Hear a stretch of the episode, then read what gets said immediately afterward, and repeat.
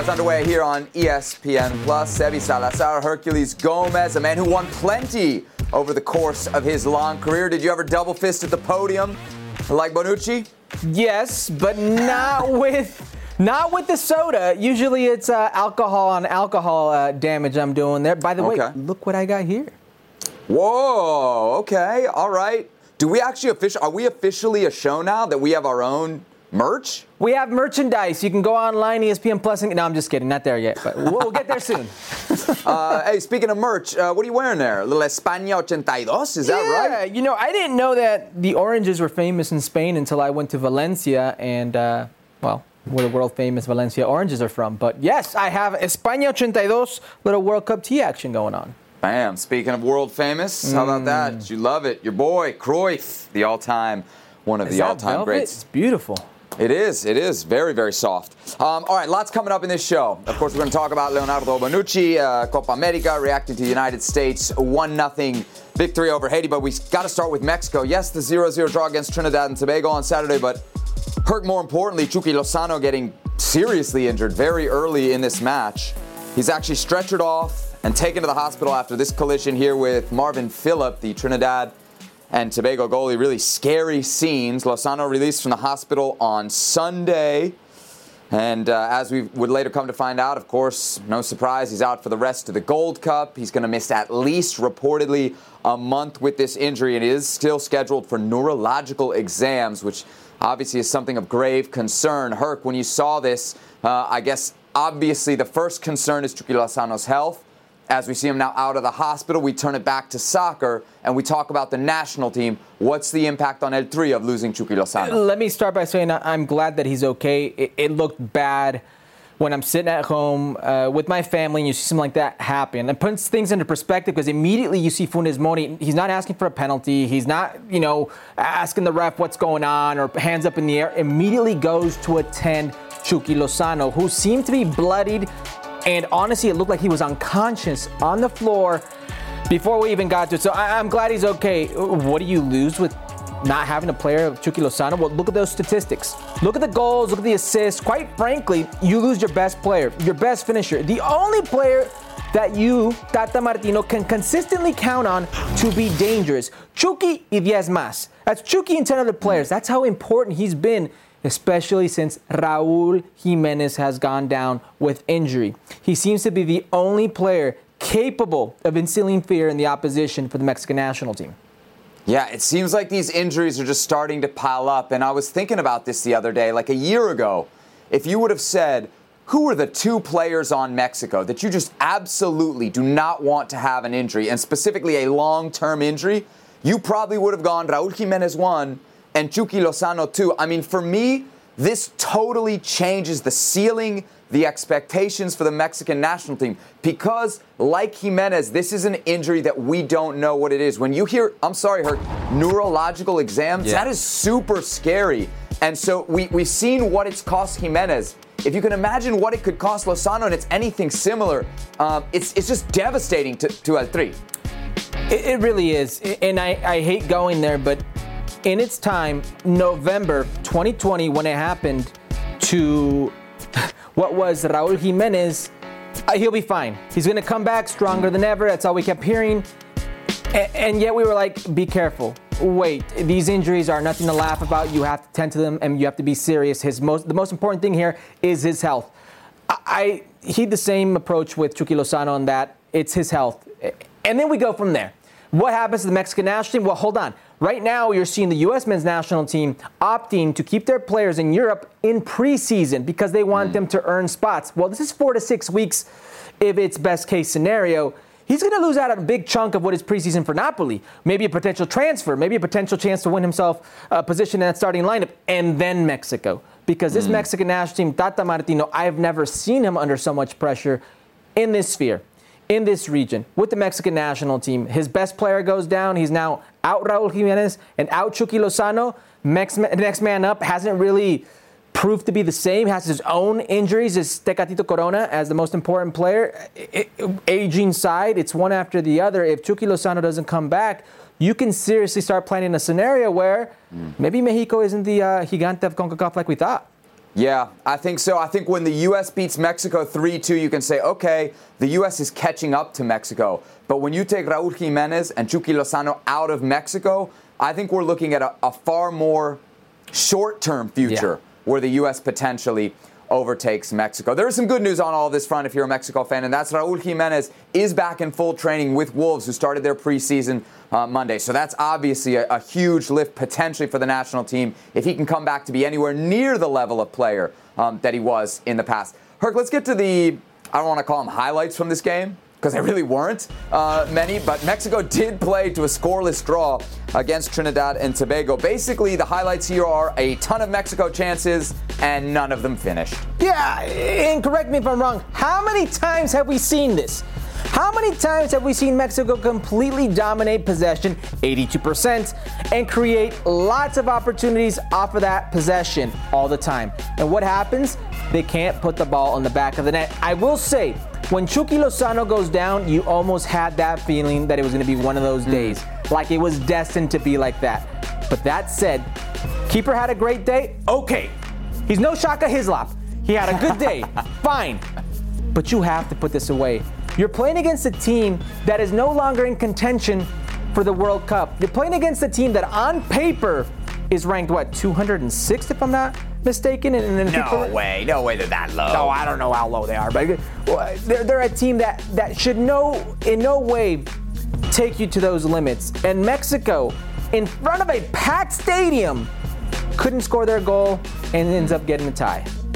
Absolutely. You know what the interesting thing is? A lot of those chances fell to Funes Mori. And that's the reason he's brought in, right? Is to finish it. And, and a lot of those were on his head, which I think is a, a strong suit of his game. He had yeah. like five headers uh, and couldn't convert any of them. Sure, we give credit. We give credit to the goalie. Fine, made a great game. Seven saves, perfect. But Raul, uh, Rogelio Funes Mori has to score these chances. That's why they brought him in. And what did we say in the last show, Herc? It's his moment now. Yeah. Chicharito's, Chicharito's on an island. Uh, Raul Jimenez is injured. Chucky Lozano is now injured, who's the other option at number nine. Funes Mori has to grab this opportunity by the horns, or else you know what? It's just going to be Henry Martin. It's going to be Alan Pulido. It's going to be whoever is left of the lot if he can't finish these type of chances. I think this was a, a huge opportunity missed specifically for Funes Mori. Yeah, but it wasn't make or break because of the Trinidad game. We're going to evaluate his performance on what happens throughout the entirety, the body of work that is the Gold Cup. I will say this you saw his hold up play, his ability to play with the back to goal, which emulates a little bit of Raul Jimenez. The Chucky Lozano injury, it's a penalty, it's a push from behind, but it's a clear chance opportunity on goal for Chucky Lozano because of the wall pass, because of that one two that Rogelio Funes Mori plays. He's savvy in the final third. I don't mind if you're missing opportunities if you're a forward. Be worried when they're not getting those opportunities to be missed. Right now, Rogelio Funes Mori, it's one game. But I agree with you. You have to assume, you have to think that the pressure will continue to rise, continue to mount if he doesn't start putting these away. And that said, he just scored on his debut against Nigeria, the very first couple minutes of the game. So mm. listen, I understand where you're going, and I agree with you, but it's one game, and he can still change that. Fair enough. If we would have judged Harry Kane's Euros off the first two Group games, stage, correct. There you go. We would have thought yeah. a totally different thing of, of, what the player ends up being. He has a great tournament. Same thing could happen here um, for Funes Mori. Uh, one big development, though, when Chucky comes out of the match, is that Efrain Alvarez comes in, and this is important because now he's cap tied to Mexico. It also makes you think, Herc, that he's kind of the first option to replace uh, Chucky Lozano. Obviously, you don't replace Chucky, but if Efra is the option, how did he do? He did okay, but I don't understand what people want from Efra. Efra is a, is a project because he's not a solidified starter or much of a presence in his club team in his history. And he certainly doesn't have that experience on the national team. And you certainly aren't going to walk in and fill the void that is Chucky Lozano. Nobody mm-hmm. in that squad, in that team, Sans maybe a Tecatito Corona has that ability. Certainly not Efrain Alvarez at this moment. He's an interesting project, an interesting choice, but there's no way he's going to fill that void. How did he do? He did okay because he's that type of player. He's a player that's very Jekyll or Hyde for me. He has the ability to wow you. He has the ability to completely leave you jaw on the floor with moments of magic, and then he has the ability to just disappear. The ability to not mm. touch the ball, the ability to wander off and drift into spaces, and you don't hear or see from him. And that at this level isn't really what you want from a player who's supposed to come in and fill a void of an impact player. He represented the U.S. at the under 15 level. He's only 19 now, Herc. Chucky's 25, 26. That's like a huge gap. And I think you see that in, in the different players that they are. The one thing I would also say about Chucky is he's one of the few Mexican players who you can basically always count on to have a physical advantage Yeah. over his opponent. And I mean, it's the most cliche thing, and it's in every sport. Speed kills, and you can't coach it. And Chucky has elite speed, elite quickness. And there, uh, is there anybody else, anybody else in the Mexican pool that has that kind? Maybe like Jurgen Damm back in the day. I, I don't think there's anybody that can really be a threat to stretch a team and do that, Chucky. And it's certainly not Efrain Alvarez. No, Jurgen Damm's a great shout, but he's not in the Not pool player. today. No, no. Yeah. But he'd be the closest you can get to Chucky Lozano in his ability to stretch a defensive back line. I will give Efra this speed of thought. He has that with him. He's got the Cuauhtemoc Blanco-esque where he's deceiving because his his body, uh, physical shape isn't what you would think on the field of beating players physically, being able to stretch them, being able to beat them on the quick first step. But mentally, he's so much stronger than most. But he's just young. He's 19 years of age. So he has to couple that with the ability to stay in games, be involved always. All right, speaking of dual nationals, what about David Ochoa? Remember, was with the U.S. Olympic qualifying team. They didn't make it to Tokyo. Then he was actually the third goalie on the Nations League roster as they beat Mexico. And now he's training, but not with the U.S. Herc, with the Mexican national team during the Gold Cup. What do you make of it? You know what it's like when you're a dual national and you have opportunities. You know what it's like being Mexican American in this country and having love for two different cultures, for two different countries. He can explore that opportunity if he'd like. He wasn't called in for the Gold Cup. So if you're not called in for the Gold Cup, you're feel free to explore that opportunity. What I will say is fans are fans. They're fanatics. And most don't understand what it's like to grow up the way you grew up.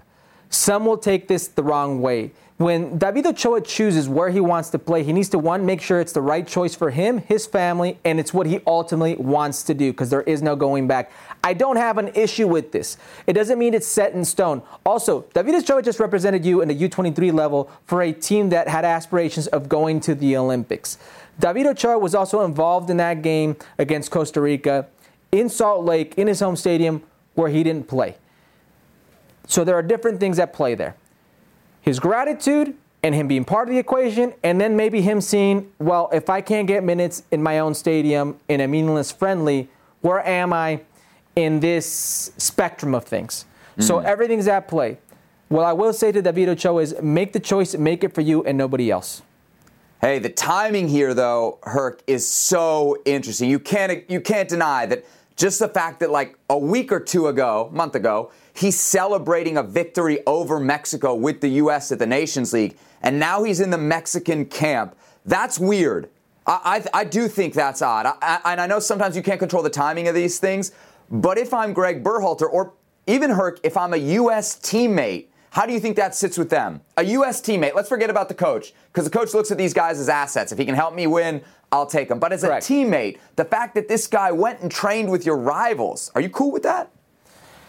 It doesn't matter if I'm cool with it or not because most people will never Yeah, know it what is, because that's a question I asked. No. Well, you're you don't matter to me. What I'm trying to tell you is But that the teammates matter to each other, and that's fine, Seb. But nobody has grown up the way you've grown up, Seb. You've got a deep appreciation for what is the Mexican culture. If I questioned your identity right now, what would you say? No, no, no. I'm questioning your loyalty to the team. If That's what I'm questioning. Your loyalty to the ESPN team. your loyalty, what would you say? You don't To know what it's like to grow up. With, yes, the team. You don't know what it's like to grow up as I do, as I have. I can tell you because I grew up this way. Being Mexican American, you grow up with two sets of idols, two sets of heroes. You have the Cuauhtemoc Blancos and your Cobi Jones. You grow up a certain way where you don't feel part of this nor part of that. You don't feel good enough to be here nor good enough to be there. You feel be, like you're being pulled in two different directions. I don't know David Ochoa personally.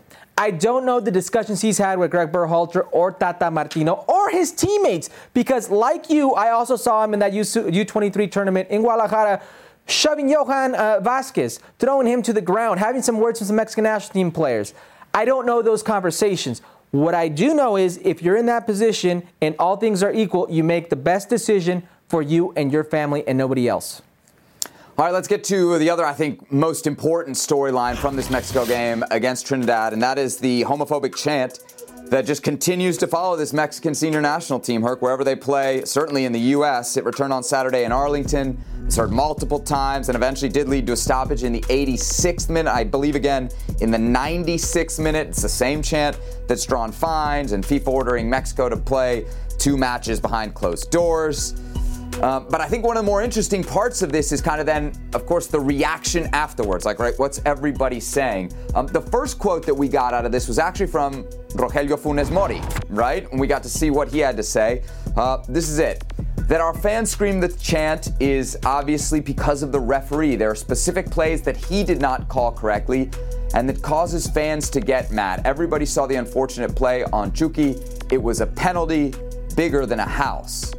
Funes Mori would continue. Sometimes these referees are not qualified for these matches, and it's them who provoke this chant from the fans, their enragement, and we just hope CONCACAF does something so they can assign qualified referees. Okay, so that's one way to put it. Funes Mori then putting the onus for this on the referee. What do you make of it?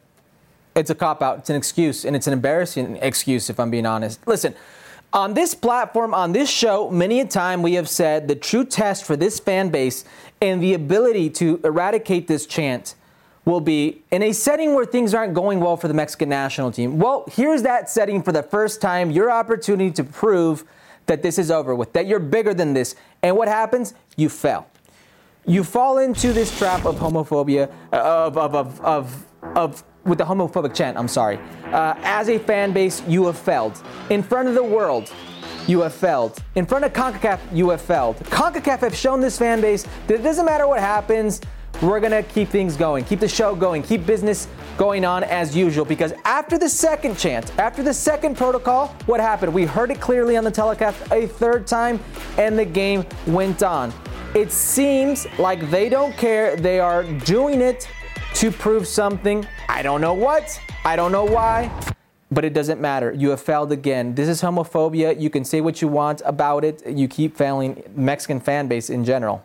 Yeah, it seems, Herc, a little bit like the message is not getting through. One thing on Funes Mori's comments, right? The only person responsible for yelling this chant is the person yelling this chant. It's not Correct. the referee. We, we can't shift that away. We have to put the responsibility and, frankly, the shame on the people that are screaming this in a stadium. It's 100% down to them and their behavior. I would also suggest for Funes Mori and for any Mexican national team player that's going to address this if you are going to talk about this, the only thing you should say is don't do it. It's disgusting and it can hurt the team. That's really like they need to have a uniform, I don't know if it's a quote or whatever, they have to show these guys, they have to give them the media training. Do, do not address this if you're not going to give right? the uniform message every time. And I think that starts Herc at the top. Uh, Gerardo Torrado, great player, legend, now the sporting director for the national team. Three days before this at a press conference in Dallas, right?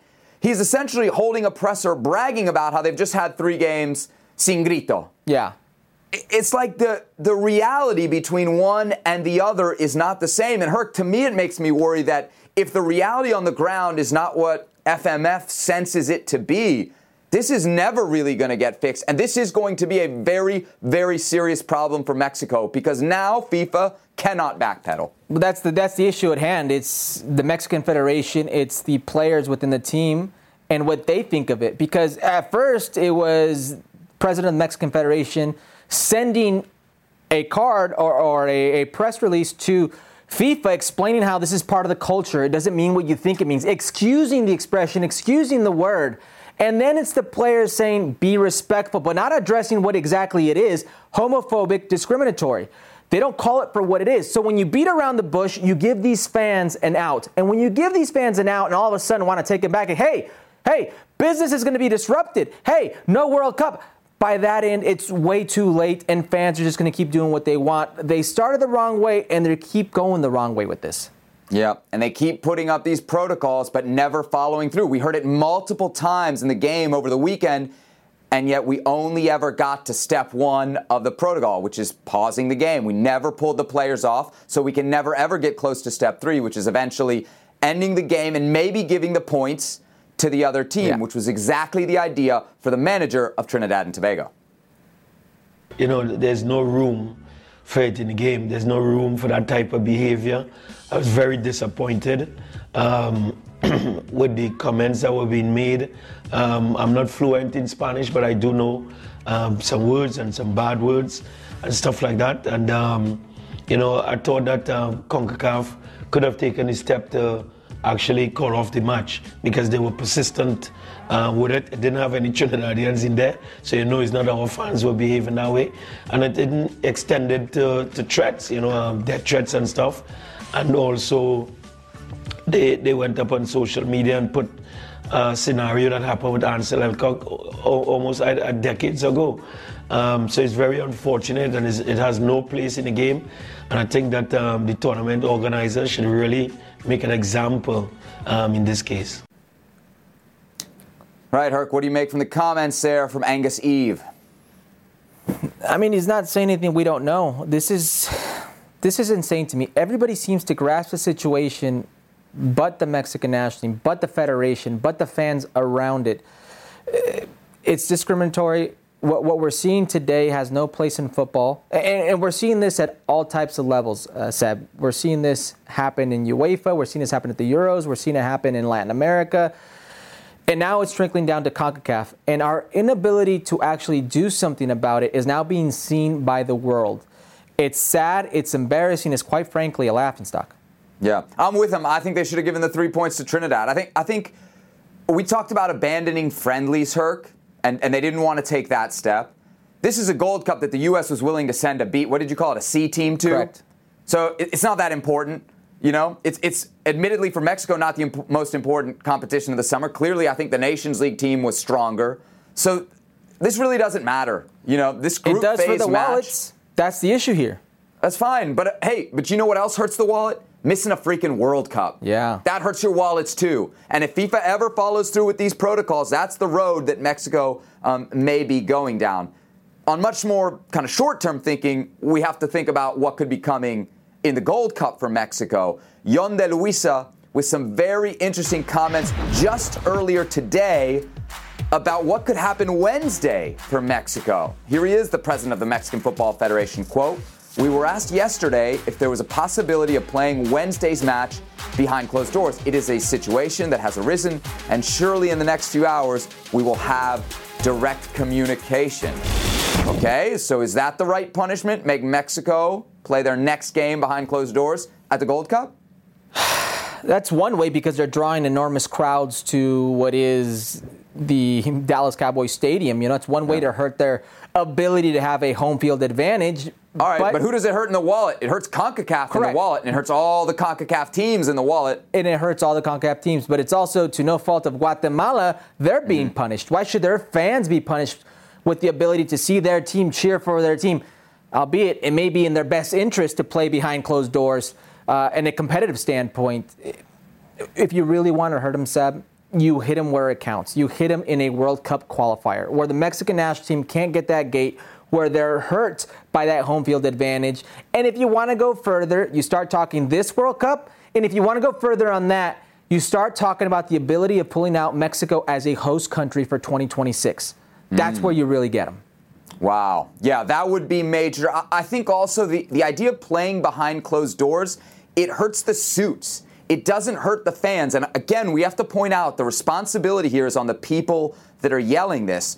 And I think you have to punish then the team because the thing that these fans supposedly care about is the team. Playing behind closed doors in a Gold Cup doesn't really hurt Mexico the way dropping points in a World Cup qualifier would. The way the team being pulled off the, the field and having to forfeit a Gold Cup match, that would be hurting the team. That I think would hurt the fans. That would send the message. At this point, the announcements, the playing behind closed doors, it all seems kind of too little and too late. You agree? I absolutely agree, but this is where we're at because of Mexican Federation and what they've done trying to excuse this, because of the Mexican national team players and their ability to just call it for what it is. You know, it, it's it's homophobia because everybody in those circles eh, refuses to really just say what it is, and this is why we're here. Pasión, determinación y constancia es lo que te hace campeón y mantiene tu actitud de ride or die baby. eBay Motors tiene lo que necesitas para darle mantenimiento a tu vehículo y para llegar hasta el rendimiento máximo. Desde sobrealimentadores, sistemas de sonido, tubos de escape, luces LED y más. Si buscas velocidad, potencia o estilo, lo encontrarás todo en eBay Motors. Con más de 122 millones de piezas, siempre encontrarás justo lo que buscas. Y con Guaranteed Fit de eBay, tienes la garantía de que tu pieza quede perfectamente a la primera o se te devuelve tu dinero. Porque con eBay Motors, quemas llantas y no tu dinero. Con las piezas que buscas, a los precios que quieres, tu auto se convertirá en el MVP que te dará el triunfo. eBay Motors. ebaymotors.com Solo para artículos elegibles se aplican restricciones. All right, let's uh, change topics from one gigante of CONCACAF to a giant of CONCACAF and a team that actually won over the weekend. Herc, U.S. beating Haiti by a final score of 1 0 in Kansas City on Sunday. They do get the three points. The only goal of the game for the U.S. comes in the eighth minute from Sam Vines. There were a bunch of other chances, but uh, really, actually, might have just been surprised at how dangerous Haiti was in this game. How'd you rate the U.S. performance? Ah, uh, lackluster. Uh, I'll give it a C. C going on C minus, which goes on par with this C group. Listen, it may be different players for Gregg Berhalter. Same system, same problems. The defensive instability in transition. When you attack, when Shaq Moore's up in the final third, Sam Vines can't necessarily be up in the final third unless you're going to completely keep the ball, unless you're going to have possession, you're going to be good with it. And this U.S. men's national team, at all levels, doesn't matter who's been on the field, has proven not to be good with it. The same issues. We saw them in the friendlies, we saw them in the uh, CONCACAF Nations League semis and finals. It's an inability to attack with balance. So when you lose the ball, it's not coming back down your throat, and it's not your center backs left in a 1v1 position, and it's not your goalkeeper, be it Matt Turner in this case, having to come up. If Haiti was a little sharper on the night, it's a different outcome. And yeah. it wasn't like the U.S. was that dangerous going forward. I'm with you, but I think it's kind of harsh to judge a BC team who are young and have probably never really played together. That's on what the other they, issue. Yeah, but on what they did collectively. You know, I, I think really what we're looking for here is the individual performances. And for me, there's kind of two important ones. I'll start first with Shaq Moore, who's the player that you mentioned. Very interesting because he doesn't find out that he's starting that game right. until just before because Reggie Cannon uh, picks up an injury. But that RB2, that, that kind of second right back option, is so important for this national team. If you find a guy that can play defensively well, You've got your guy if you need to or want to play in a back four. You also have a guy who allows you to push Sergiño Dest up the field. I've been saying it forever. He's whoever you want to compare him to. Tecatito, Porto in Mexico, different roles. Alfonso Davies, Bayern Munich, plays much higher up the field with Canada. That's, I think, the most powerful future for Sergiño Dest with this U.S. men's national team. And to see Shaq Moore potentially give Reggie Cannon another bit of competition for that job, which I think is really important and also very much up for grabs with this team, critical. The other thing that I personally kind of just stings because you know what the guy has been through, and I know you know this player well, is Paul Arriola. This guy tore his ACL last year. He's not he's not playing for 2026, Herc. He's playing for 2022 and that's probably it for him with the with the senior national team. Let's be honest. He picks up a hamstring injury 15 minutes into this game. He's out for the rest of the Gold Cup. And I just feel for a player who I know had, had fought his way back, not just at club level, but now at international level. And I wonder if this is one of very few opportunities left for Paul. Uh, Paul will still have those opportunities because when he was healthy, he was a big part of that national team for Gregg Berhalter. Uh, and he's also one of the few true wingers that Gregg Berhalter has at his disposal. So if he's healthy, he'll get a sniff, he'll get a run, and the rest is up to him.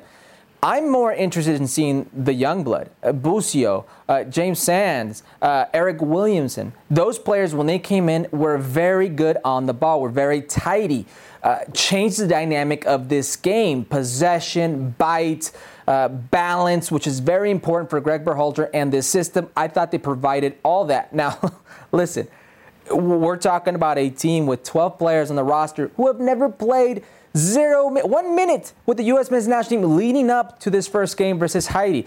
I understand that it's a young squad, but look at Mexico. Mexico, who's top dog in this region, they're going to play the Gold Cup. They had two games to prepare. Panama and Nigeria, albeit a U20 Nigerian team, whatever you want, they had two games to prepare. Why did the U.S. men's national team look like a team who had never played together?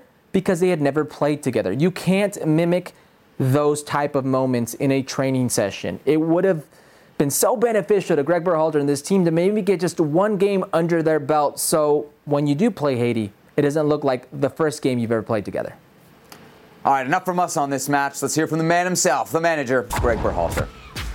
Oh, let's not hear from him unless his voice sounds like mine. Let's listen to what he would have said. It was way too slow, way too backwards, and not enough intent to turn Haiti around and get them defending in the penalty box from the attacking end. We were disappointed with the intent that we showed tonight. What do you think, Herc? Kind of harsh, isn't it? Kind of harsh, but it's the first time I've ever heard Gregg Berhalter be critical of his team. I don't mind it. I don't mind it, but this Yeah, is but also why on pick Gregg on the Berhalter kids? himself. Fine, but this is also on Gregg Berhalter on himself because the moment Paul Arriola goes down, you put in Gio- Gioacchini, who's got the ability to maybe play on the wing, okay. But he's more of a second forward. He's more of somebody who's going to sniff around in and around the box, not somebody who's going to play that way in your system. So already the personnel is off. Maybe this team is best suited to play a three, three center back back line with wing backs when you have and you can have two forwards instead of this 4-3-3 that you want to play the way you want to play. Maybe you give players if you yourself by your decisions have made it clear that this tournament isn't important. It's more important for Christian Pulisic, for uh, Giovanni Reyna, for uh, Sergiño Dest, for all these players like Weston McKennie to earn their places in preseason for the upcoming European seasons than to play in Gold Cup. If this is a tournament that doesn't matter to you today, why not give these young players a chance? Why doesn't Busio start? Why don't you see a player hmm. like Williamson? Why don't you see Sands already in there? Look at players who could potentially do something for you down the road, and I'm talking about now, 18 months worth. Somebody who can surprise. Don't go with the lineup we all knew you were going to go with.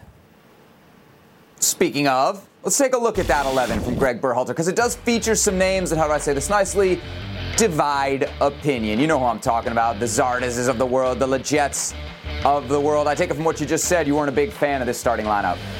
It's predictable. When I was working that game day, uh, FC, our producer Pete, texted me. He was like, "Hey Eric, I need your starting 11 of what you think Reg's going to put out for this game versus Haiti." I sat down to myself and I said, "Huh." What if I just put the most infuriating lineup for fans? and I put Reggie Cannon instead of Shaq Moore. and it was Reggie Cannon instead of Shaq Moore until the scratch before the game started. A- And it's going to infuriate fans for sure. Jackson Yueill, who's not been playing well, he sometimes looks like a Wil Trapp 2.0 version. Uh, you have Acosta, who I actually thought played decent, who divides opinion ever since those friendlies. That was probably more on Gregg Berhalter than it was on Acosta because you're putting a player who's in preseason, who hadn't had any time, and trying to ask him to find the rhythm with these European players on your team. You look at Lletget, who maybe a very good player, but definitely a player that divides opinion in the U.S. soccer fan base. And Gyasi Zardes. Since Jozy Altidore, there hasn't been a forward that's so polemic like Gyasi Zardes. And he's the second fastest player ever get to double digit goals and assists in the history of the program, but he's that type of player and especially under Gregg Berhalter. So what I thought Gregg Berhalter would do, he did. And it doesn't make sense to me because essentially the way you want to play possession based with a numerical advantage on the wings, Sam Vines doesn't exactly scream that. Shaq Moore was really a few times I've gotten to see him play and he did better than than I thought he would have, but not the best at combining. More of a vertical player. I like his early service, but it wasn't like Lewis uh, looked like he was in rhythm. Arriola out to injury. It just seemed like it was so disjointed and so safe on Gregg Berhalter's part. Look, I know you want to see the kids. I think everybody wants to see the kids because we don't know what they are yet. They could be a 10 out of 10. You got to have some experience in the lineup in your opener of a continental tournament, right? And if you see where he puts it, it's kind of right in the spine of the team. Acosta Lletget in the midfield, Zimmerman, Zardes. I mean, that makes sense to me. You can't roll a team of 11 kids out there, can you? No, but I didn't say that. but you went as safe as you could with it. Uh, listen, Matt Turner is inexperienced. He started in the back of the goal. He started in the net. And that's a position where you completely want somebody who's sure, you want experience. He told Brad Guzan essentially, you're going to be the number three moving forward in this program. Hmm. You know, Matt Turner got the shout. Walker Zimmerman hasn't played with the national team in quite some time. Miles Robinson hasn't played uh, with Gregg Berhalter very little, if I'm not mistaken. In the center of the park, you've got players like Acosta, Jackson Yueill, who are young yet somewhat experienced, but not too experienced with the national team. So there isn't that all that great experience that you're talking about, I would have mixed, I would have uh, matched, and I would have gone a little bit more explosive in the final third. Listen, if this is what it is, this tournament, and it doesn't matter, well, make it count for you. Make it matter for you. Fair enough. USA and Mexico dominate Gold Cup usually, but they're not the only teams in it. We should shine some light on everybody else that's in the competition. By the way, Guatemala, they took uh, Curaçao's spot played against El Salvador. And look at this El Salvador won 2 0, but that's not the story. The story here is that Alex Roldan, in his debut for La Selecta, gets the game winner Herc. This is insane! Alex Roldan was in talks to go play with Guatemala, a tri-national. El Salvador, Guatemala, and the U.S. He chose El Salvador. Hugo Perez and El Salvador have something special going on. Lots of dual nats. A very difficult team to play against. Lots of ties in MLS and USL. Look at Joaquin Rivas. Go ahead, 702 Vegas. I see you, Joaquin. I see you. So Alex's brother Christian on the U.S. roster, Herc. If you look at the bracket, there is a potential scenario where maybe in the semifinals we could have a uh, Boateng brother rematch, as we did at the uh, 2010 World Cup. 10 seconds on the clock. How many things can you name that are always growing? your relationships, your skills, your customer base. How about businesses on Shopify? Shopify is the global commerce platform that helps you sell at every stage of your business. From the launch your online shop stage to the first real life store stage, all the way to the did we just hit a million orders stage, Shopify's there to help you grow. Sign up for a $1 per month trial period at shopify.com slash network, all lowercase. Go to shopify.com slash network now to grow your business, no matter what stage you're in. Shopify.com slash network. Italy champions of Europe after beating England at Wembley on penalties Sunday. In the penalty shootout, that man, Gianluigi Donnarumma, the hero, three misses for England, Herc Two of them from Marcus Rashford and Jadon Sancho, who were, get this, and I'm not exaggerating, 120th minute substitute. So effectively, their first kick of the game is the penalty. Has Gareth Southgate, the England manager, asked too much of these players? Yeah, absolutely. 100%. Uh, he wasn't the only one. They weren't the only ones that missed. Bukayo Saka, obviously the, the fifth shooter missed, but I'll, I'll concentrate on these two first. Rashford and Sancho.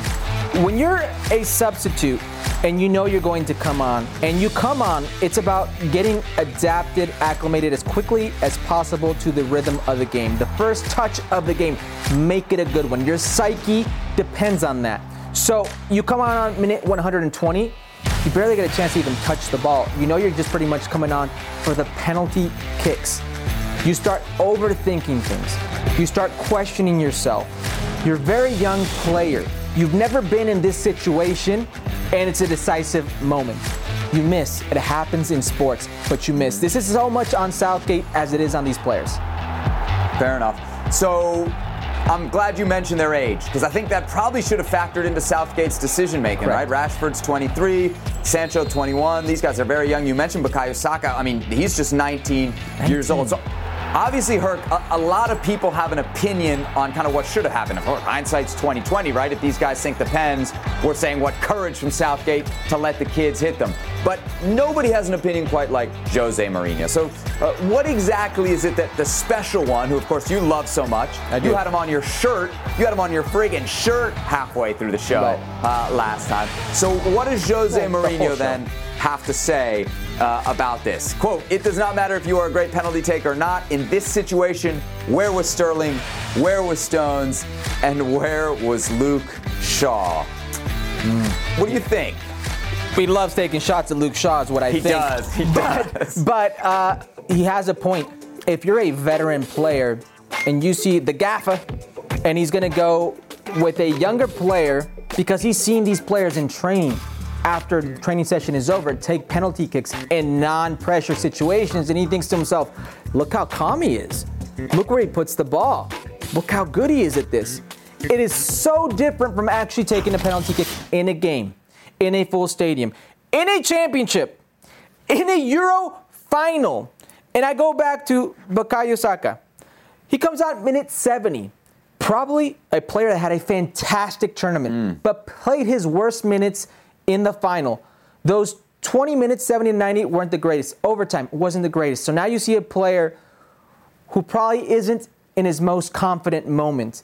And you're going to make him the fifth penalty kick taker, the, the second most decisive kick mm. of the shootout. The first, your best. That was Harry Kane. Your second best shooter should go fifth. He's really going to be your fifth.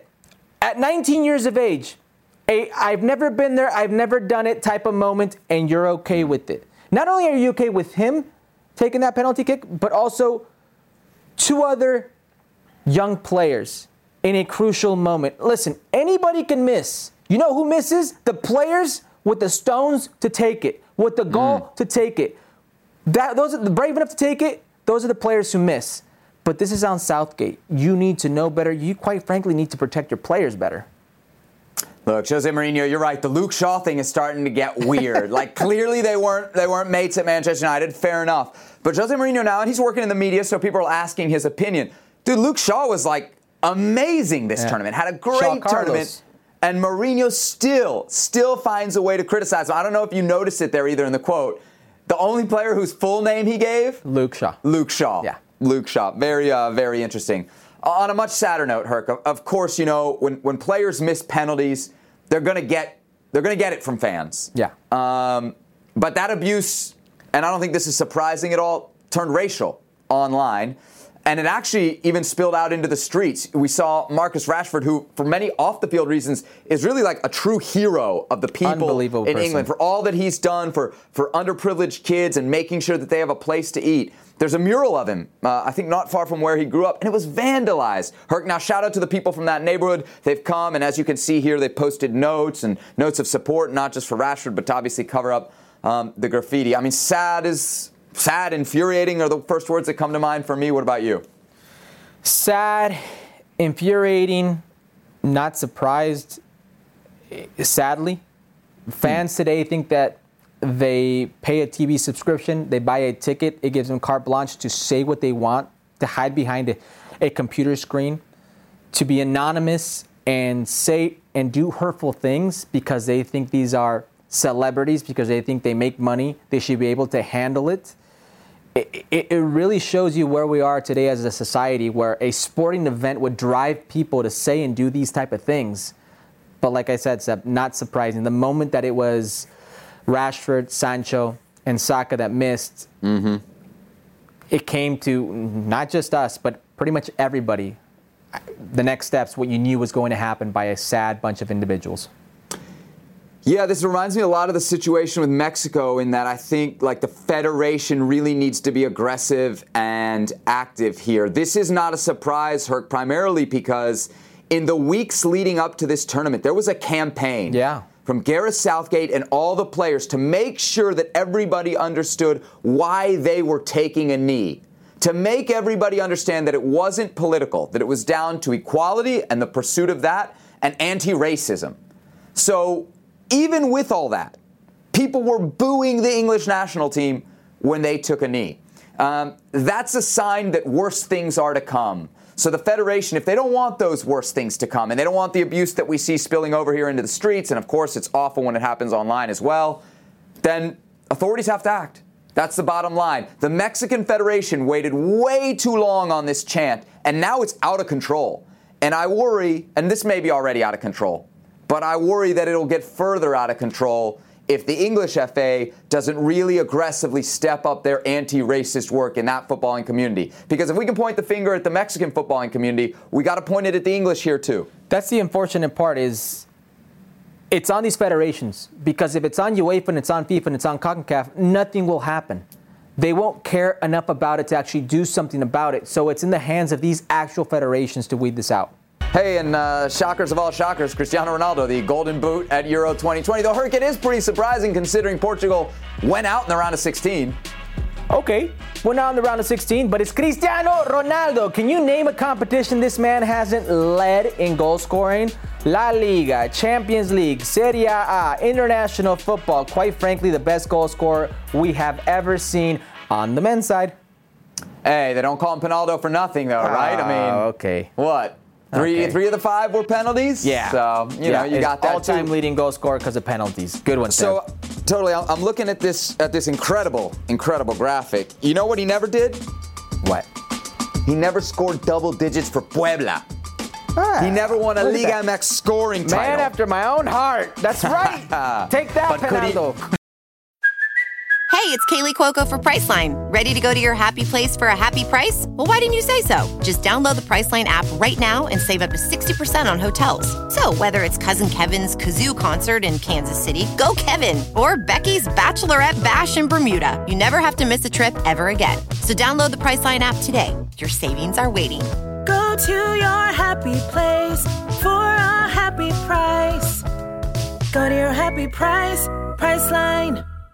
Messi winning his first international trophy with Argentina. Of course, he won the Olympics, but that's not a major international trophy. And not only does he win it with Argentina, but he beats Brazil in Brazil 1 0 on this spectacular finish from Angel Di Maria. All right, Herc, Messi's legacy is great, even without this. But what does this do for his legacy?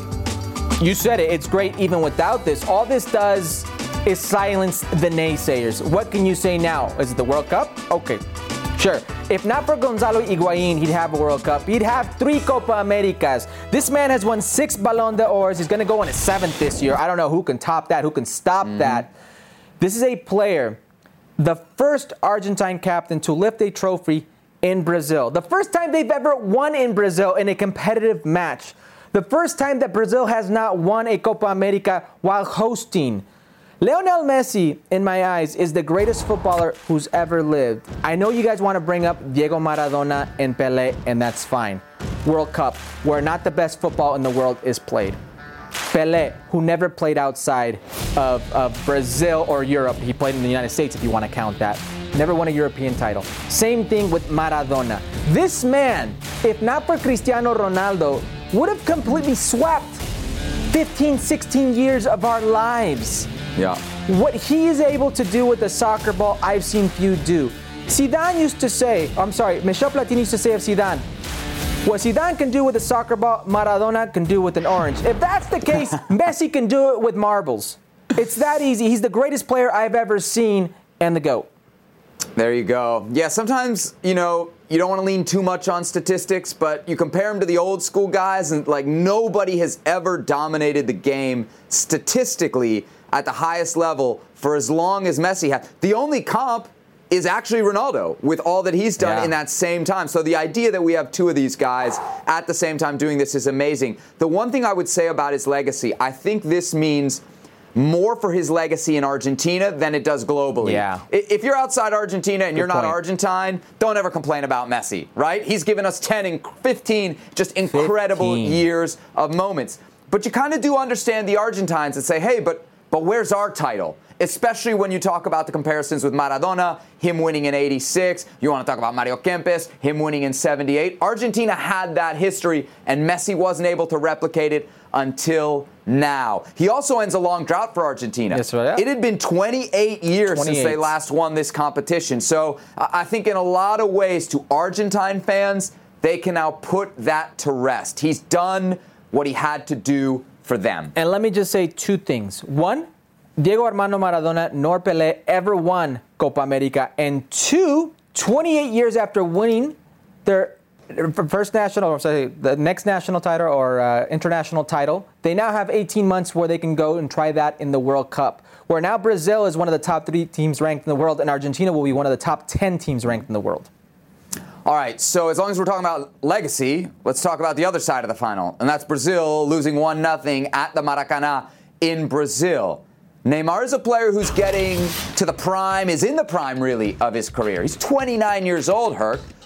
As we look at the images from after the match, Messi and Neymar laughing. We'll get into that in just a second, but does Neymar's legacy now take a hit after this game? You know, I'd like to say no, and we'll go into that, but it sort of does because in Neymar he will eventually lead lead up being the all-time leading goal scorer in Brazilian history. And last week we asked who was under more pressure, if it was mm. Neymar or if it was Messi, and I said Neymar. Well, he's clearly not under that pressure, even though he is in Brazil, but because he doesn't put that pressure on him. Look at him post game, and you see the type of pressure this player instills in himself when it comes to this tournament, when it comes to football in general. So, what does this do to his legacy? I think cement the idea that Neymar has always been a player that beats to the rhythm of his own drum that doesn't care what others think, that isn't interested in the allocates, it isn't interested in the, in the trophies. He's going to do things his way. Not interested in the trophies. What else is there? I think this proves he's an all time talent, but not an all time great, Herc. Because if you don't care about trophies, then what's the actual point? He could have won trophies for a decade more had he wanted to stay at Barcelona. Yeah. But he didn't because he wanted to be the guy.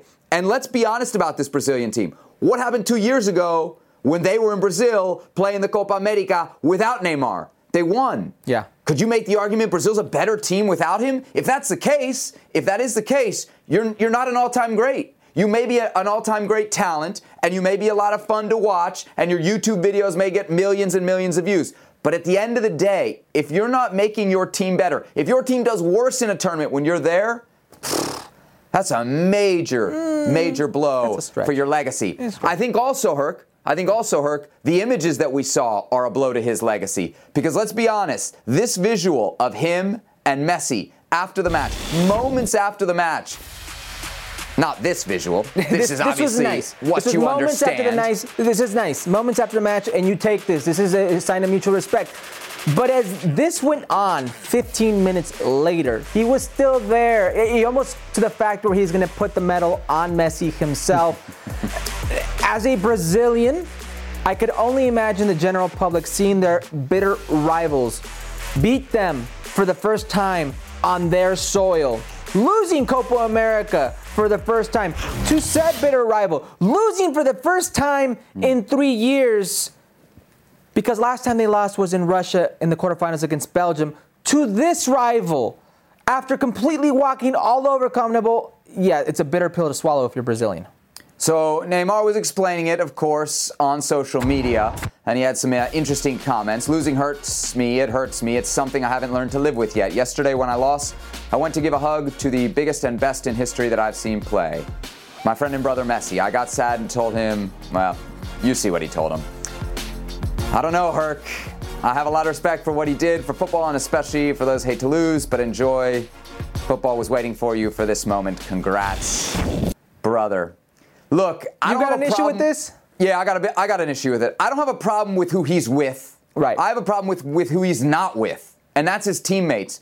And if you're a leader, if you're this talisman, if you're this iconic Brazilian figure, be with the guys that you need to be with in those moments after the game. There's a nation mourning the fact that you just lost. There's a locker room devastated by the fact that you just lost, and you're hanging out with your buddies and you're laughing.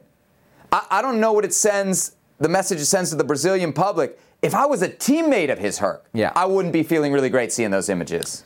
No, well, teammates, public, the press. We've seen lots of players get villainized for this type of action. Eden Hazard, uh, most recently in what was Real Madrid versus Chelsea. If you want to go back a further, a little bit back and go to our region, Oribe Peralta and the Chivas players for exchanging jerseys with the Club America players. Certainly nothing like hanging around a ceremony for 15, 20 minutes with your buddy. All right, a few more things from the weekend in CONMEBOL. Let's in case you missed it. Um, always dancing. Oh, no, no, this is Messi. Is this Messi singing his own song? Is that allowed? I guess if you're Messi. That's the GOAT. Do what you want, my friend. You just won an international title for the first time. Do what you want. Well, no, not for the first time, because you won the Olympics. So let's call it the second time. Lots of dancing there, but nobody dances quite like Papu. Here he is, taking it up another level. I, I, think Messi's in the background shouting, Baila ahora! Baila ahora! Papu. That's my primo. Oh yeah, that's my look at that Gomez right there. Go ahead, Papu. Like, oh, get him! Hit him with it. Hey, what about uh, what about this? Oh, eh. Ah, boludo, poquito más, boludo. Todo trabajo eso, ¿eh? eh todo trabajo.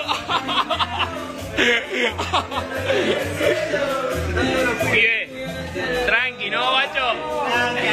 Yo mi, yo saca. Man, what was in that drink that Kun was so worried about everybody seeing, huh? What's going on there? Here is uh, Messi returning home. There it is with his wife and his kids. What a moment. What a moment for that family. Unbelievable moment. If I can go back really quick to Kun Agüero and Di Maria. When they won the Olympics, that trio was together. Guess who was the goal scorer in that 1-0 win against Nigeria? Angel Uh, Di tell me. Maria. You'll tell me, I'm sure. Big man for the big final. Uh, the delivery guy, he said, nah, man, I'm, I'm, I'm going to stick around for this. I, I'm not missing this. He's doing the right thing. Yep. Don't forget about work. It's La Copa America. Incredible. Incredible scenes there. Boy, what a weekend it was, huh, Herc? We got a new champion in South America, in Argentina. We got a new champion in Europe as well, in Italy. And we may be heading to a new champion in the Gold Cup. Much, much more to come, especially on the Gold Cup. We got what? Mexico playing Wednesday, U.S. Yes. playing Thursday. So we will be all over all of that on the next edition of Futbol Americas right here on ESPN Plus. And the Olympics is starting soon.